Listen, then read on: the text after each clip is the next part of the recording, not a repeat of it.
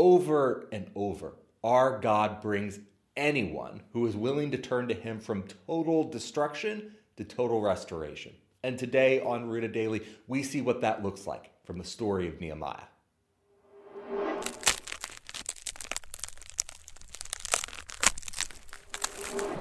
Welcome to Rooted Daily, the podcast where in 10 minutes or less each day we root you in the Bible so you can grow with God. I'm Brandon Levy, and Jerusalem was the city meant to declare God's name.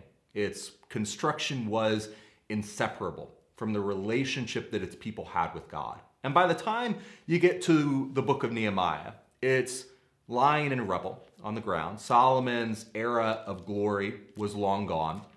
I wish we could go back to that time and see it because it would have looked like one of those apocalyptic movies bare, lifeless, stripped, unprotected, a shadow of what it used to be.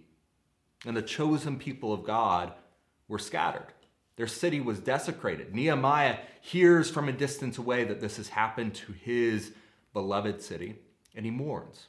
Not just because some bricks were turned over, but because he understands what this means. He understands that his nation had been rebuked by God.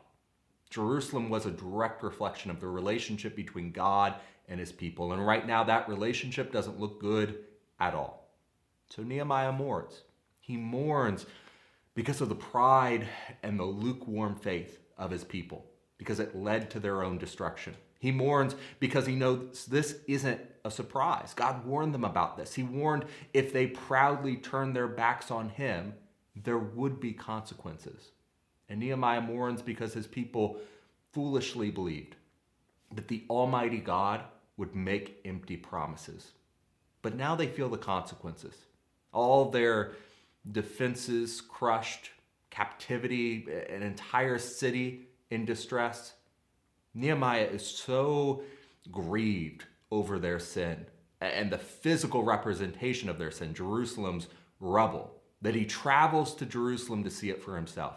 You know, sometimes we can sweep sin under the rug as long as we don't see its consequences. Maybe we know it's wrong, uh, but as long as we don't see it, see the pain it causes, we can stay comfortable living in it. But Nehemiah didn't want to be comfortable. He didn't want to sweep this sin under the rug. He wants to go to Jerusalem and stands above the city, taking in its remains. He weeps. What if we did the same? What if instead of turning a blind eye to sin, we went to see its consequences that it's already having on our lives and on the lives of the people around us, even if we can't see the eternal consequences yet? What if we opened our eyes like Nehemiah and wept over our sin? And as Nehemiah grieves, he pleads with God for his people by confessing their sins. Read with me here in Nehemiah chapter 1, verses 5 through 6. O great and awesome God, you who keep your covenant and mercy with those who love you and observe your commandments, please let your ear be attentive and your eyes open, that you may see the prayer of your servant, which I pray before you now day and night for the children of Israel, and confess the sins of the children of Israel, which have sinned against you.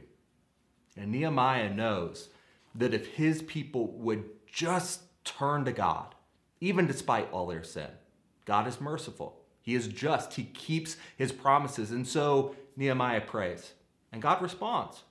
God responds to an entire sinful, lost nation because of this one repentant man. Our God loves a broken and contrite heart. And so God uses Nehemiah to restore this whole people, rebuild this whole city. Our God is a God who can take us from total destruction, rubble, to complete restoration. And Nehemiah shows how. All it takes is repentance. All it takes is looking at the consequence of our sin and weeping. You know, some 500 years ago, after Nehemiah's time, another man travels to Jerusalem and he weeps over its destruction too. But this time, it's not in physical rubble. In fact, it, it's quite impressive. So impressive that the people doubt if its temple could be destroyed again.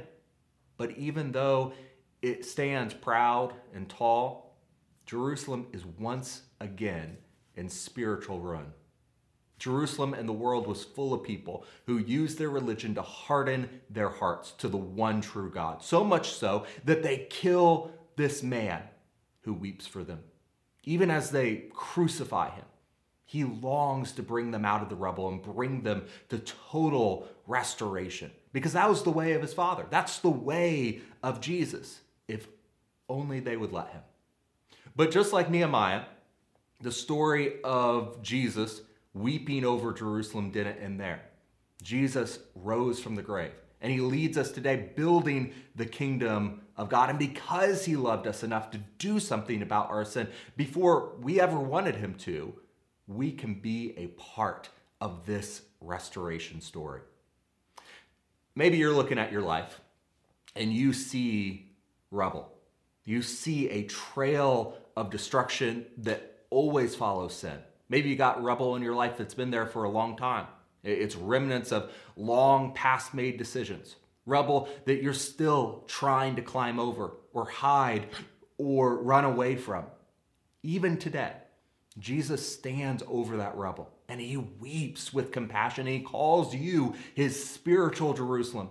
And he says, Come to him.